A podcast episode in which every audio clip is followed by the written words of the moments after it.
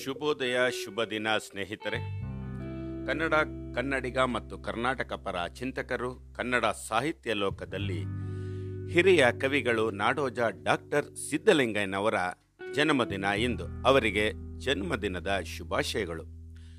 ನಾಡೋಜ doctor Siddalingaiah ಕವಿ ಸಿದ್ದಲಿಂಗಯ್ಯನವರು ಬಡ ಕುಟುಂಬವೊಂದರಲ್ಲಿ ದೇವಯ್ಯ ಮತ್ತು ವೆಂಕಟಮ್ಮನವರ ಪುತ್ರರಾಗಿ ಸಾವಿರದ ಒಂಬೈನೂರ ಐವತ್ನಾಲ್ಕರ ಫೆಬ್ರವರಿ ಮೂರರಂದು ರಾಮನಗರ ಜಿಲ್ಲೆಯ ಮಾಗಡಿ ತಾಲೂಕಿನ ಮಂಚನಬೆಲೆಯಲ್ಲಿ ಜನಿಸಿದರು. ಮಾಗಡಿಯ ಹೊಸಹಳ್ಳಿಯ ಬಿಸಿಲ ಮಾರಮ್ಮನ ಗುಡಿಯಲ್ಲಿ ಅಕ್ಷರಾಭ್ಯಾಸ ಪ್ರಾರಂಭಿಸಿದ ಸಿದ್ದಲಿಂಗಯ್ಯನವರು ಸಾವಿರದ ಒಂಬೈನೂರ ಎಪ್ಪತ್ನಾಲ್ಕರ ವರ್ಷದಲ್ಲಿ ಬೆಂಗಳೂರಿನ ಸರ್ಕಾರಿ ಕಾಲೇಜಿನಲ್ಲಿ ಬಿ ಎ ಆನರ್ಸ್ ಪದವಿಯನ್ನು ಪಡೆದರಲ್ಲದೆ ಸಾವಿರದ ಒಂಬೈನೂರ ಎಪ್ಪತ್ತಾರರಲ್ಲಿ ಬೆಂಗಳೂರು ವಿಶ್ವವಿದ್ಯಾನಿಲಯದಿಂದ ಪ್ರೊಫೆಸರ್ ಡಿ ಎಲ್ ನರಸಿಂಹಾಚಾರ್ಯರ ಸ್ವರ್ಣ ಪದಕದೊಂದಿಗೆ ಪ್ರಥಮ ಶ್ರೇಣಿಯಲ್ಲಿ ಬಿ ಎ ಪದವಿಯನ್ನು ಪ್ರೊಫೆಸರ್ ಜಿ ಎಸ್ ಶಿವರುದ್ರಪ್ಪನವರ ಮಾರ್ಗದರ್ಶನದಲ್ಲಿ ಗ್ರಾಮ ದೇವತೆಗಳು ಎಂಬ ಪ್ರೌಢ ಪ್ರಬಂಧವನ್ನು ಮಂಡಿಸಿ ಸಾವಿರದ ಒಂಬೈನೂರ ಎಂಬತ್ತೊಂಬತ್ತರಲ್ಲಿ ಬೆಂಗಳೂರು ವಿಶ್ವವಿದ್ಯಾನಿಲಯದಿಂದ ಪಿಎಚ್ ಡಿ ಪದವಿಯನ್ನು ಗಳಿಸಿದವರಾಗಿದ್ದಾರೆ. ಬೆಂಗಳೂರು ವಿಶ್ವವಿದ್ಯಾನಿಲಯದಲ್ಲಿ ಪ್ರಾಧ್ಯಾಪಕರಾಗಿ ಕಾರ್ಯನಿರ್ವಹಿಸಿದ ಸಿದ್ದಲಿಂಗಯ್ಯನವರು ಪ್ರಾಧ್ಯಾಪಕರಾಗಿ ಕನ್ನಡ ಅಧ್ಯಯನ ಕೇಂದ್ರದ ನಿರ್ದೇಶಕರಾಗಿಯೂ ಕಾರ್ಯನಿರ್ವಹಿಸಿದ್ದಾರೆ. ವಿದ್ಯಾರ್ಥಿ ದೆಸೆಯಿಂದಲೇ ಸಮಾಜದಲ್ಲಿನ ಅಸಮಾನತೆ, ಅಸಮ, ತಮ್ಮೊಳಗೆ ಮಳೆಯುತ್ತಿದ್ದ ಸಿಟ್ಟು ಆಕ್ರೋಶಗಳನ್ನು ವ್ಯಕ್ತಪಡಿಸಲು ಸಿದ್ದಲಿಂಗಯ್ಯನವರು ಆಯ್ದುಕೊಂಡಿದ್ದು ಕಾವ್ಯ ಮಾಧ್ಯಮ.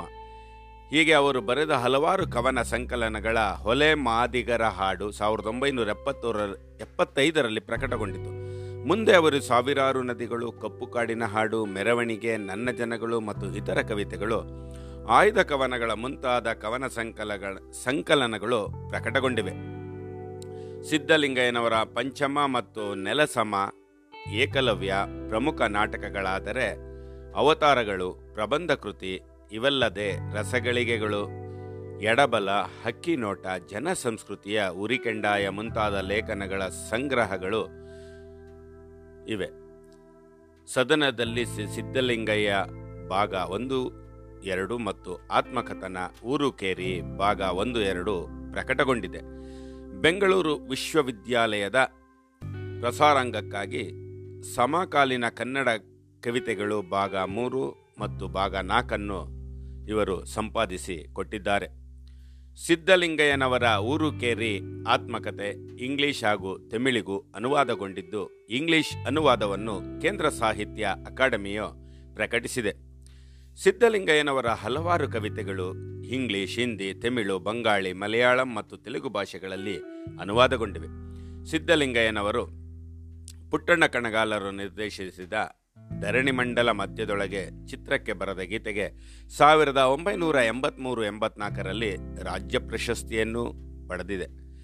ಪಣಜಿಯಲ್ಲಿ ನಡೆದ ಭಾರತೀಯ ಕನ್ನಡ ಸಮ್ಮೇಳನದ ಅಧ್ಯಕ್ಷತೆ, ಗೋರೆಂಗಾವ್ನ ವಿಚಾರ, ಭಾರತೀಯ ಸಮ್ಮೇಳನದ ಅಧ್ಯಕ್ಷತೆ, ಬೆಂಗಳೂರು ಗ್ರಾಮಾಂತರ ಜಿಲ್ಲಾ ಕನ್ನಡ ಸಾಹಿತ್ಯ ಸಮ್ಮೇಳನದ ಅಧ್ಯಕ್ಷತೆ, ಬೀದರ್ನಲ್ಲಿ ನಡೆದ ಶರಣ ಸಮ್ಮೇಳನದ ಅಧ್ಯಕ್ಷತೆ ಮತ್ತು ಹಂಪಿ ಉತ್ಸವದಲ್ಲಿ ಮೈಸೂರು ದಸರಾ ಮಹೋತ್ಸವದಲ್ಲಿ ದೆಹಲಿಯಲ್ಲಿ ನಡೆದ ದಕ್ಷಿಣ ಪ್ರಾಂತೀಯ ಸಮ್ಮೇಳನದಲ್ಲಿ ಕವಿಗೋಷ್ಠಿಯ ಅಧ್ಯಕ್ಷತೆ, ಆಳ್ವಾಸ್ ನುಡಿಸಿರಿ ಸಮ್ಮೇಳನ ಹಾಗೂ ಶ್ರವಣ ಬೆಳಗೊಳದಲ್ಲಿ ಎಂಬತ್ತೊಂದನೇ ಅಖಿಲ ಭಾರತ ಕನ್ನಡ ಸಾಹಿತ್ಯ ಸಮ್ಮೇಳನದ ಅಧ್ಯಕ್ಷತೆ ಮುಂತಾದ ಗೌರವಗಳು ಸಿದ್ದಲಿಂಗಯ್ಯನವರ ಅರಸಿ ಬಂದಿವೆ.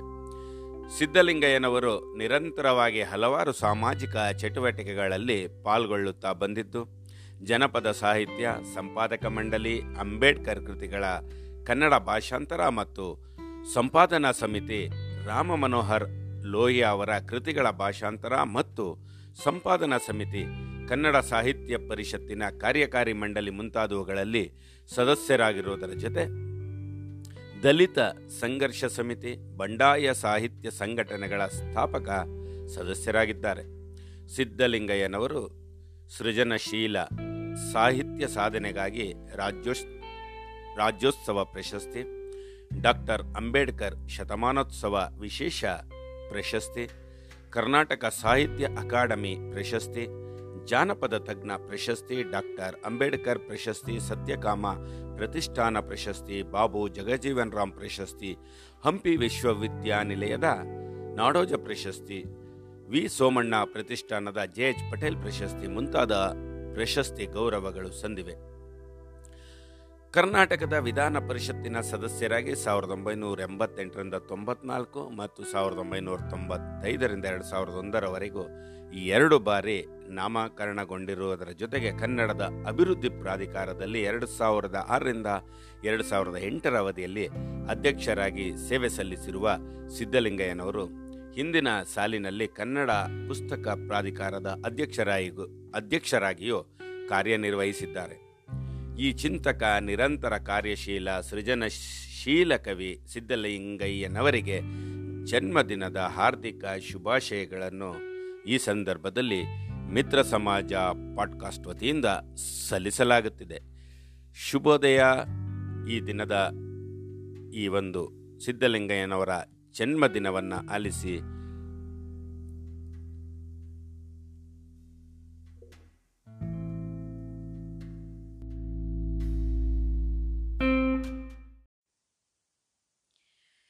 ಶ್ರೀರಾಮ ಜನ್ಮಭೂಮಿ ತೀರ್ಥಕ್ಷೇತ್ರ ಶ್ರೀರಾಮ ಜನ್ಮಭೂಮಿ ಮಂದಿರ ನಿರ್ಮಾಣ, ರಾಷ್ಟ್ರೀಯ ಸ್ವಾಭಿಮಾನದ ಪುನರುಜ್ಜೀವನ.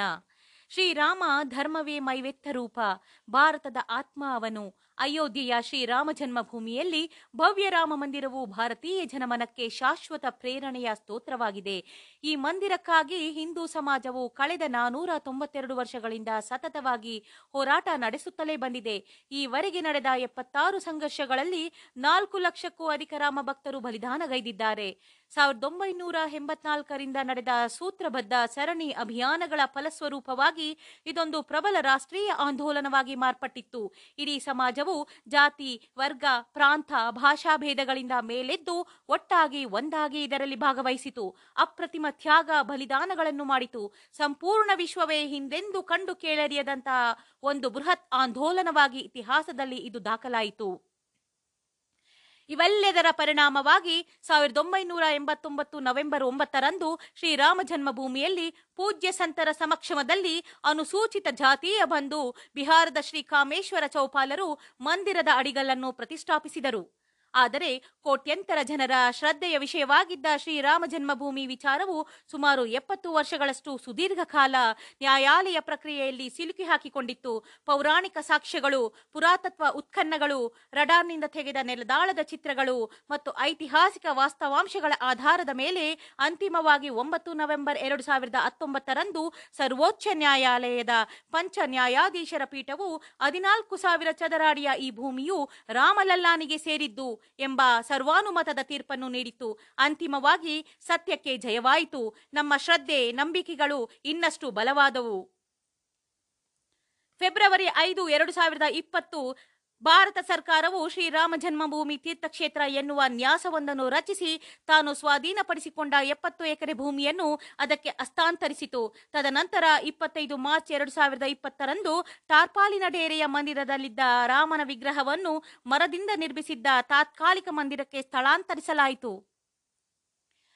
ಆಗಸ್ಟ್ ಐದು, ಎರಡು ಸಾವಿರದ ಇಪ್ಪತ್ತು ಶತಶತಮಾನಗಳ ಭವ್ಯ ಕನಸು ಸಾಕಾರಗೊಳ್ಳುವ ಶುಭ ಮುಹೂರ್ತ ಒದಗಿ ಬಂದ ದಿನ.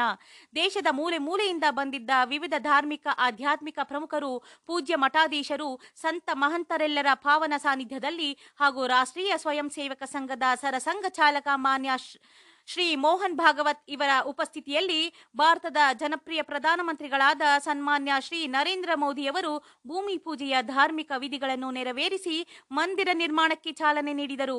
ದೇಶದ ವಿವಿಧ ಭಾಗಗಳಿಂದ ಸಂಗ್ರಹಿಸಿ ಅಲ್ಲಿಗೆ ತಂದಿದ್ದ ಮೂರು ಸಾವಿರಕ್ಕೂ ಹೆಚ್ಚು ನದಿ ಸರೋವರಗಳ ಪವಿತ್ರ ಜಲ, ವಿವಿಧ ಜಾತಿ ಪಂಥಗಳ ಶ್ರದ್ಧಾ ಕೇಂದ್ರ ಮತ್ತು ಪುಣ್ಯಕ್ಷೇತ್ರಗಳ ಪವಿತ್ರ ಮೃತ್ತಿಕೆ ಹುತಾತ್ಮ ಕಾರ ಸೇವಕರ ಮನೆಯಂಗಳದ ಪವಿತ್ರ ಧೂಳು, ಇವುಗಳಿಂದಾಗಿ ಸಂಪೂರ್ಣ ಭಾರತವೇ ಆಧ್ಯಾತ್ಮಿಕ ರೂಪದಲ್ಲಿ ಕಾರ್ಯಕ್ರಮದಲ್ಲಿ ಪಾಲ್ಗೊಂಡಂತಾಯಿತು. ಅಯೋಧ್ಯೆಯಲ್ಲಿ ತಲೆ ಎತ್ತಲಿರುವ ಭವ್ಯ ಮಂದಿರದ ಜತೆ ಜತೆಯಲ್ಲಿ ದೇಶವಾಸಿಗಳ ಹೃದಯ ಮಂದಿರಗಳಲ್ಲಿ ಶ್ರೀರಾಮನು ತೋರಿದ ಜೀವನ ಮೌಲ್ಯಗಳು ನೆಲೆಗೊಳ್ಳಬೇಕು ಎಂಬುದು ಸಂತರ ಕರೆಯಾಗಿದೆ. ಶ್ರೀರಾಮ ಹದಿನಾಲ್ಕು ವರ್ಷಗಳ ಕಾಲ ಕಾಡು ಮೇಡುಗಳಲ್ಲಿ ಬರಿಗಾಲಲ್ಲಿ ನಡೆದಾಡಿದ, ಸಮಾಜದ ಎಲ್ಲಾ ವರ್ಗಗಳ ಜನರ ಸ್ನೇಹ ಸಂಪಾದಿಸಿದ, ವಂಚಿತ, ಉಪೇಕ್ಷಿತ ಬಂಧುಗಳನ್ನು ಸೋದರರಂತೆ ಆಲಿಂಗಿಸಿಕೊಂಡ ಅವರೆಲ್ಲರೂ ನಮ್ಮವರು ಎನ್ನುವ ಆಪ್ತತೆಯನ್ನು ಬೆಳೆಸಿದ ಜಟಾಯುಗೆ ತಂದೆಯ ಸಮಾನ ಗೌರವ ನೀಡಿದ, ಸ್ತ್ರೀ ಸಮೂಹದ ಘನತೆ ಹಿರಿಮೆಗಳನ್ನು ಎತ್ತಿ ಹಿಡಿದ, ರಾಕ್ಷಸರನ್ನು ಸಂಹರಿಸಿ ಭಯೋತ್ಪಾದನೆಯನ್ನು ಬೇರು ಸಹಿತ ಕಿತ್ತೊಗೆದ ರಾಜ್ಯಭಾರಕ್ಕೆ ರಾಮರಾಜ್ಯವೇ ಆದರ್ಶವಾಯಿತು. ರಾಮರಾಜ್ಯದಲ್ಲಿ ಪ್ರಜೆಗಳು ಪರಸ್ಪರ ಪ್ರೇಮ, ಸ್ನೇಹ, ಸದ್ಭಾವ, ಕರುಣೆ, ಮಮತೆ, ಬಂಧುತ್ವ, ಆರೋಗ್ಯಗಳಿಂದ ಕೂಡಿದ ಸಂತೃಪ್ತ ಜೀವನವನ್ನು ನಡೆಸುತ್ತಿದ್ದರು. ಎಲ್ಲೆಡೆ ಸುಖ, ಸಮೃದ್ಧಿ ನೆಲೆಸಿತ್ತು. ನಮ್ಮೆಲ್ಲರ ದೃಢ ಸಂಕಲ್ಪ ಮತ್ತು ಸಾಮೂಹಿಕ ಪುರುಷಾರ್ಥಗಳಿಂದ ಭಾರತವನ್ನು ಮತ್ತೆ ರಾಮರಾಜ್ಯವನ್ನಾಗಿ ಮಾಡಬೇಕಾಗಿದೆ. ದಾನವು ಸನಾತನ ಭಾರತೀಯ ಪರಂಪರೆಯ ವಿಶೇಷತೆಯಾಗಿದೆ. ವಿದ್ಯಾರ್ಥಿ, ವಾನಪ್ರಸ್ಥಿ, ಸನ್ಯಾಸಿ, ಬೈರಾಗಿ, ಭಿಕ್ಷುಗಳ ಜೀವನದ ಅಗತ್ಯಗಳ ಪೂರೈಕೆಯ ಹೊಣೆಯನ್ನು ಹೊರುವುದು ದೇವಸ್ಥಾನ, ತೀರ್ಥಕ್ಷೇತ್ರಗಳಲ್ಲಿ ಧರ್ಮಛತ್ರಗಳ ನಿರ್ಮಾಣ ಮತ್ತು ಇನ್ನಿತರ ಸೌಕರ್ಯಗಳನ್ನು ಒದಗಿಸುವಲ್ಲಿ ಸಹಕಾರ, ಸಹಯೋಗಗಳನ್ನು ನೀಡುವುದು ಸಮಾಜದ ಸಹಜ ಸ್ವಭಾವವಾಗಿತ್ತು. ಇವನ್ನು ಸಿರಿವಂತರ ಸಾಮಾಜಿಕ ಹೊಣೆಗಾರಿಕೆ ಎಂದೇ ಭಾವಿಸಲಾಗುತ್ತಿತ್ತು. ಇದೇ ಪ್ರಾಚೀನ ಪರಂಪರೆಗೆ ಅನುಗುಣವಾಗಿ ಶ್ರೀರಾಮ ಮಂದಿರ ನಿರ್ಮಾಣಕ್ಕಾಗಿ ಉದಾರವಾಗಿ ಸಾತ್ವಿಕ ದೇಣಿಗೆಯನ್ನು ನೀಡುವಂತೆ ಸಮಸ್ತ ಸಮಾಜ ಬಾಂಧವರಲ್ಲಿ ಶ್ರೀರಾಮ ಜನ್ಮಭೂಮಿ ತೀರ್ಥಕ್ಷೇತ್ರ ನ್ಯಾಸವು ಕಳಕಳಿಯಿಂದ ವಿನಂತಿಸುತ್ತಿದೆ. ರಾಮಸೇತುವನ್ನು ಕಟ್ಟುವ ಸಂದರ್ಭದಲ್ಲಿ ಪುಟ್ಟ ಅಳಿಲು ತನ್ನ ಸೇವೆ ಸಲ್ಲಿಸಿದ ರೀತಿಯಲ್ಲಿ ಈ ಪವಿತ್ರ ಯಜ್ಞದಲ್ಲಿ ಯಥಾಶಕ್ತಿ ಸಹಕಾರ ನೀಡಿ ಕೃತಾರ್ಥರಾಗೋಣ. ಸ್ನೇಹಿತರೆ, ನಿಮಗೆಲ್ಲರಿಗೂ ಸ್ವಾಗತ. ಇದು ನನ್ನ ಧ್ವನಿ ಕನ್ನಡ. ಪಾಡ್ಕಾಸ್ಟ್ಗೆ ಸ್ವಾಗತ ಸುಸ್ವಾಗತ. ನಾನು ಮಮತಾ ಗೌಡ.